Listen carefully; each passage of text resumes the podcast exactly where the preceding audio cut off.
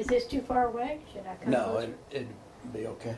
Okay, let's see. Don't don't leave, Susie. You might. I mean, hey, No, might have something to say. So, Susie, you were just mentioning it was interesting what affected us eh, about how we grew up and Mhm. how we became who we are today. And I was thinking on the on the drive down here, I wonder how our experience with reading affected us. Because I know you and I and Howard Mhm. were big readers Yeah. growing up.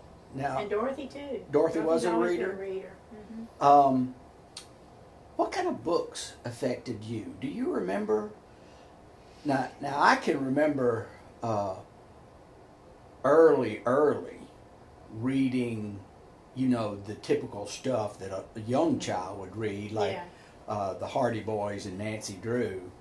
Uh, and then maybe in high school, I, I started reading science fiction, Mhm. uh, and I'm somewhat of an iconoclast, and I think, well, some of these stories that I read were really far out there, those science fiction stories, and it, it allowed me to maybe see things from a different perspective, or at least uh, contemplate a different perspective. What what what do you remember reading as you were growing up? Well, I would like to say that our mother hated storms, and every time it was stormy, we would all pile in the bed with her, and she would read to us Yeah, from the time we were tiny. Yeah. And the storm might pass on by, and we'd still be there reading. And our parents didn't have a lot of money, but they uh, bought the Collier's Encyclopedia and the Junior Classics. And so she would read from all those books, and The Hobby Owl was a favorite story. Um, I don't know if you remember the Hobby Owl story and Little Dog Teague and no, Oh, well, it was a wonderful story. And there were all those stories that, that she read to us, and I think that piqued our interest early. For two reasons. You got your parents there and you're all together, and this is a really great experience. yeah. And I think it, I like storms, and I think part of Oh, it I love storms. is because they were real comfortable for me because we were in this really loving environment. Um, and so I liked stories early on, and then um, I read a lot of children's biographies. Um, the uh, Helen Keller and uh, Night, Nightingale and um, Florence Nightingale and, Yeah. and the different ones like that. And then I moved on to uh, like Anya Seton books and uh, the um, the Witch of Blackbird Pond. Do you remember reading that? and the Winthrop Woman. Uh, historical fiction, I guess, was, was something I read a lot, and and, um, and then when when everybody was moaning and groaning about Silas Marner, I was just enthralled. I loved Silas Marner. yeah, And back Uh, in the day when everybody read the same books, yeah, yeah. I remember uh, trying to get ahead of the reading list for my junior year in high school.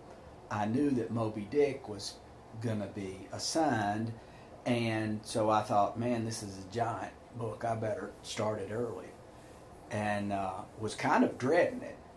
And Mhm. that is just one of the absolute best yeah, books I've ever read, and and it came in uh, an edition from the library that was called uh, the Junior Classics or s- Mhm, something. Uh, now they make a Junior Classics now that's not much more than a comic book, but this was a, a full book back then, and uh, it did have a few illustrations in it, but they were uh, you know adult illustrations. mhm. But uh, from that point on, I think I read uh, in high school all of the uh, books in that binding, and of course they were Mhm, classics, mhm. in the Linebaugh Library. So uh, I really uh, became a real reader of classics from having an assigned reading list. hmm I don't remember so much assigned reading lists, but in the probably eighth grade, um, I was pitching. We we had yards that were all open, and so our yard had home plate in it. And I was pitching to a little girl, one of the Chafin girls, the youngest one, and I thought she wouldn't be able to hit the ball. This was baseball with a baseball, not Yeah. a softball. And so I got fairly close, maybe 20, 25 feet from her, and she line drive that ball right into my knee, just below my knee, and I had a blood clot, and uh, was not allowed to walk except to the bathroom for like ten days or something. And I read Gone with the Wind then, Yeah. because what else could I do but lie there and read a book? So I read, I read a lot. Um, I, I, when I was in high school, I worked in the library, and so librarians would point me in the direction. Well, if you liked this, you probably like that. And Yeah. I think librarians can have a really uh, strong impact or, or used to on children It's because they see what books children read and they say, "Oh, you, I wish I had that now," because there are books I read and I go, "Oh, I wish I had another book." Similar to that, you know, not the same, but similar that I would like as well as this one. And librarians could tell you, oh, you'll like this as well as you liked that, and uh, I think that's real important. Yeah. And then in high school, I discovered science fiction, and I just loved science fiction. I wanted a Dick Tracy watch then, and I still want one. and but I'm close, you know. Getting closer all the time to a Dick Tracy watch. well, is that an Apple Watch you've got on? no, there? this is just a little Fitbit thing. But, Yeah. Well, I'm the Apple Watch. I don't have one, but I'm guessing it's pretty close to a Dick Tracy yeah, watch. I, I think it's really, you know, you, you look at that, all that science fiction stuff, and the idea of debits and credits was just this really foreign, weird thing, you know. And now there are a lot of people that are talking the big talk of going cashless, cashless society, and Right. you know all the pros and cons of everything on that. But um. I, I loved reading. I like mysteries. I like cozy mysteries. And Mother and I read all of the Georgette Heyer books. And when she was getting rid of stuff, she gave her Georgette Heyer books to me for Kiffin because by then Kiffin was reading all her Georgette Heyer books. Yeah. So Now I remember Dad had a collection of Zane Grey yeah, books, but Yeah. I don't ever remember him reading. Was he a reader?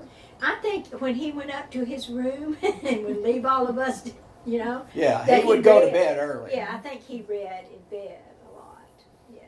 I liked Zane Grey and Riders of the Purple Sage and, Yeah. and those stories, Yeah. uh, Lash LaRue and stuff that they made into movies as well. But I liked Westerns. Some of the things I read, uh, for example, I've read every Edgar Rice Burroughs book, every one of them, Tarzan, John Carter of Mars, all of them. I, And I, I think back now that they, of course, were written in a different time, and so they Yeah. weren't uh, what you'd call, uh, you know, culturally appropriate today. But but they were good stories. yeah. But but I have wondered. We were all born in the deep South, but I think all four of us children uh, are uh, anti-racist. I mean, we Yeah. we value diversity, and, and I'm wondering if there are books that affected our opinion. I know that one of the books that I read, it, it it's not uh, a, a racial book, but the, the Jungle Book, Mhm. uh, not the Jungle Book, the uh, the Jungle. Yeah. Uh, oh, yeah. And so that really introduced me to the concept of uh, immigrant, you know, uh, people taking advantage of immigrants and, and the plight of poor people. Do you remember reading uh, stories that, that would have affected your opinion about diversity?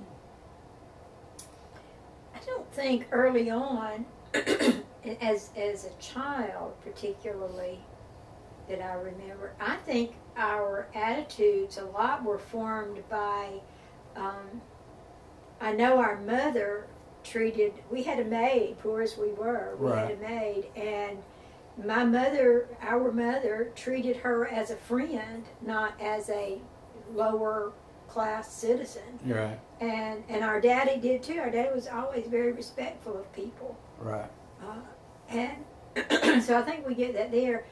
Miss Norton wrote a book that I, re- I really like all of her books, and I thought I had a lot of them until I found out there were 150 of them. But um, Andre Norton wrote a book called The Iron Cage, Yeah. and you these these varmints were discarded on this planet, and blah blah blah blah blah. And it's only way into the story that the varmints are humans, Yeah. and they've been discarded and. Yeah. Um, uh, so, so there's that attitude of who are the other. You know, Yeah. sometimes we are the other. The, there's a Twilight Zone story about uh, what you think are mice in, Yes. a, in a cage, and it turns out that the mice are really the people. Mm-hmm. Yeah. Yeah, there, there's several really good science fiction stories that that. Um, that there's one called Vermin, and uh, that they they the alien beings are huge. Yeah. and so we are the vermin, like cockroaches to Yeah. them. But they're they're going to leave this planet because they just can't keep us out of stuff. Except that some are on the ship, and so they're taking humans to the stars. So, Yeah. yeah. Yeah, and it, I, I have always been able to uh, see things from multiple Mhm. perspectives and and at least try to understand other people's uh, experience or perception, and and I think science fiction actually uh, is part of the reason I, I'm able to do that. Another book Miss Norton wrote that I, I didn't realize, and I was of course way grown when she, she wrote this book, but it was one of the first fiction, popular fiction books um, that had a black female protagonist. And when she sent it to her agent, he said, "I don't think they're going to go for this." And he, she said, "Send it on," and he sent it on to the publisher, and they said, "Oh well." You'll have to change it. It certainly can't be black and it can't be female. And Miss Norton said she is black and she is female. That's part of the story. Yeah, And so they did publish it, and it was, of course, called The Wraiths of Time, about the ancient kingdom of Merowe, which is below Egypt in Africa. And uh, but that was a marvelous book. And later, when I got to know her, she gave me the books, the nonfiction books, to read. I wish I still had them. Um, that she had based her research on oh and wow, to see these dry things about archaeology and ancient history and blah blah blah, and to see how she transformed that into what people wore to dinner and what people ate and uh, what kind of shoes they wore. It was just marvelous. So, but it was a very I think for kids in the seventies and eighties when her books were still real popular into the nineties, um, that that book would have been very popular, and it, it was a nice role model of a diverse person being Yeah. successful. Now, you you had that personal experience with Miss Norton. Uh, there are authors in our family. Mm-hmm. I did not really know that or perceive that growing up. Did you always know that some of our uh, kinfolks were authors? Well, I knew Uncle Bob had written books and that he was um, a stream of consciousness writer. And uh, years and years ago, they had one of his books in the Linebaugh Library. I was quite surprised to see it on the shelf. Yeah, That would have been like in the 80s or something. yeah. Yeah. I, I was uh, looking up, doing a little research on our family, and and one of the things I ran into yesterday is uh, uh, he had a short story published, and, and I'm looking in the table of contents uh, for him, and I noticed that, oh, here's this book of short stories, and I recognize many of these authors. He was in the same book with J.D. Salinger. Mm-hmm. Uh, it, Yeah. it, uh, I, I was really impressed. I, I wish I had known that growing up so I could have talked Talk to him about it. Yeah. And you know, that's a lot of things that older people take for granted that you already know. or that they don't think you would be interested in. I know that one of the cousins, like one of the older cousins from mother generation, um, was an editor at Cosmopolitan or Vogue. Yeah. Um, and she was not considered a beautiful woman, but that she was very striking because she really had good fashion sense and whatever. Went very far in the fashion world and married very well and moved out west or to California or something. And yeah. and uh, there's a letter about that somewhere. Wow. So It, it, it would it would be interesting to pull all these things together. Uh, but you know, there are little pieces here and there and amongst everybody. well, and trying to do this as you are now uh, for our children and grandchildren. Um, what? How many people know the story that Mama St. Clair was the first female automobile driver in Cherokee County, Alabama? Because her daddy was one of the first. He was a very prosperous farmer at the time and had bought one of the new Model A, Model T, whatever it was, and brought it home and uh, put it in the barn. And then when he got in it to drive it, somehow he put it in reverse and backed out the back side of the barn and got out of it and said, Here, Susie May, you can have this blah thing. I'm not ever driving it again. And so there she was, tootling around town as an older teenager, driving a automobile. So, you know, that made her pretty spiffy, I would think, at the time. yeah, I'd, I'd like to know that story about how Mama St. Clair and Daddy John came to be a couple because I'm guessing Daddy John's family was poor dirt farmers and Mom St. Clair's family was uh, pretty well to do. Prosperous. hmm Yeah.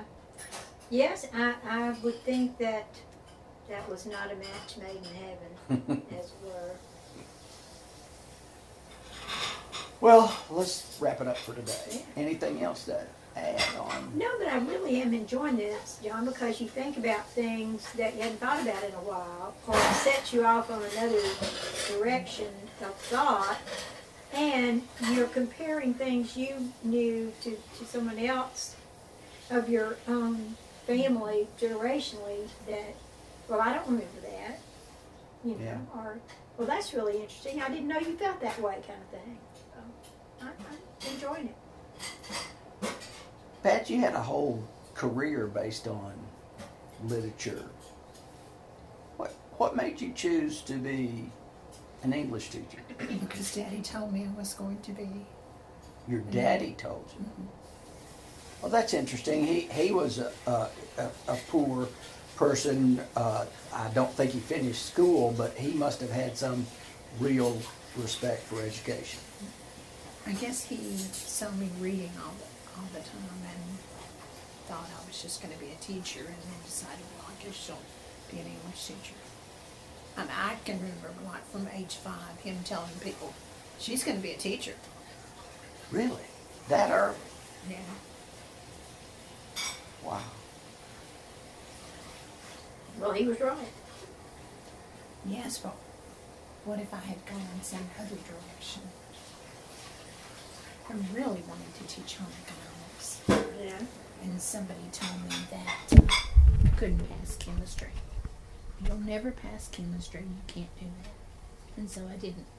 Well, that's like I should have been a librarian, but I thought I will never master the Dewey Decimal System. that is just, no, my brain is not going to ever get that. Well, you must have been exceptional in home economics because didn't you like win a contest and went to New York for home ec or something? Well, I was an officer in a club. I didn't win a contest. Huh. I guess I won um, an election. That is what you're thinking about Yeah. as a state representative. Well, ever of course, ever since I've known you, uh, you know, we uh, started dating in college, and and you were always reading. Did you find that reading in college to be enjoyable or tedious? Because I mean, you you Well, some of both. You know, Yeah. you're going to have things that you enjoy and things that are just an assignment and you gloss over. was Shakespeare your favorite to read uh, in, in college? I don't know. I suppose that came from um, Dr. Peck, Yeah, not Mrs. Peck, Mr. Peck, because that's what Mr. Doctor Peck. Yeah. Yeah. I guess You- he just did, did a good job of teaching it and making you en- enjoy it. Uh, you know, thank goodness for good teachers. Did you ever read anything in in college uh, that you really enjoyed, Susan? I, I read. I, Now, I, did you major in Spanish in college? Um, I majored in education. Okay. Minored in Spanish and psychology. Did Did you read uh, Spanish literature Oh, or, or my- literature in Spanish? I was I was I was a show off. Is it second semester freshman year you write a term paper? When is it you write a term paper? I You would take- think in every class you take. no, no, but there was one that the whole class was oh, yeah. Research Yeah, paper. that's Major second re- Yeah. semester. second semester freshman year. Yeah, I think so. And so I did mine on the at then undeciphered uh, Aztec calendar or Mayan calendar. I don't remember now which one. One of them. So I was going to do this. So there's a book in the library in Spanish about the you know finding this and blah blah blah In the MTSU. in the yeah. MTSU library in Spanish, and so I read it, and um, and so when I cited my paper, you know, I cited that book, and so when when I gave him my paper to go do my presentation, and he they flipped through it, and and he looked, you know, they they had an eagle eye, Yeah. and uh, or maybe he'd already graded it, and I was had to do my presentation, and and he called me up before he put the grade on. He said, "I have a question for you," and he. Th- this book right here. I said, yeah, he said, it's in Spanish. And I said, well, yeah. He said, you read it in Spanish. And I said, well, yeah, I did. And uh, um, he was just flat, uh, flustered, I guess, that I did that. And so then you had like 15 minutes to do your presentation. And people kept asking me questions that finally, after about half an hour or so, he made me quit. So I got an A over a D. So I got an A for the paper and the presentation, but I had three mistakes. oh my. Back in the day, every mistake was a letter grade off. Yeah, yeah, I remember that. So I had an A over a D. I was so disappointed. Now, Pat, did you ever teach uh, research paper in oh, college? Oh, I'm sure I did. did you do that? Well, yeah, those were the standards. Wow. Yeah. Grading by the major eras and not paying much attention to the content. Yeah. Just get those eras. Well, marked. because you could just go one, two, three, Sure. four F. You didn't have to read the whole crappy paper, you know. But I, I remember Tom. Ha- I had Tom Harris a class, and there was somebody else I had, and I can't remember it was Tom Harris of the other person that I had never understood poetry. Um, you know, I, I like poetry. I, liked Elizabeth Barrett's sonnets and do, you know different things, but um, I I really learned to love poetry in that college English class. I just loved it, and uh, I never wrote poetry until I went to Europe and I traveled across the channel on a, on a boat, um, on a, a ferry, and Yeah. um, something about the water and the waves and whatever. And I wrote this poem, inspired. and I've written poetry ever since. Sometimes, sometimes I'll go years without writing any poetry. Sometimes I'll write a bunch at one time. I, I had a similar experience in college uh, about poetry. I had always, you know, this uh, superficial understanding of poetry as just, you know, rhyming verse.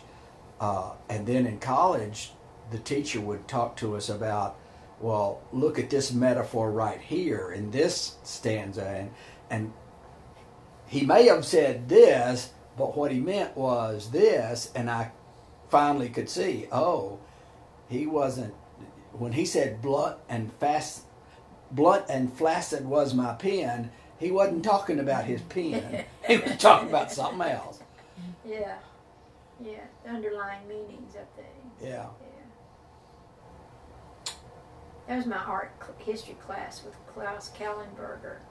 Because I, I was married then. I was a sophomore in college and I was married, but I, you know, just he started talking about the real history of art and why there are so many Greek statues of young males and Yeah. blah blah blah and all this other stuff that I just well, they don't that well history in school had been a lot more interesting if they uh, if and, and not just the prurient stuff but just if they if you'd have understood that's when I understood that while history happened art was happening and you, I had never comprehended the wholeness of history that everything's going on at one time. It's not just the renaissance for art and the literature but all this other stuff is going on at the same time.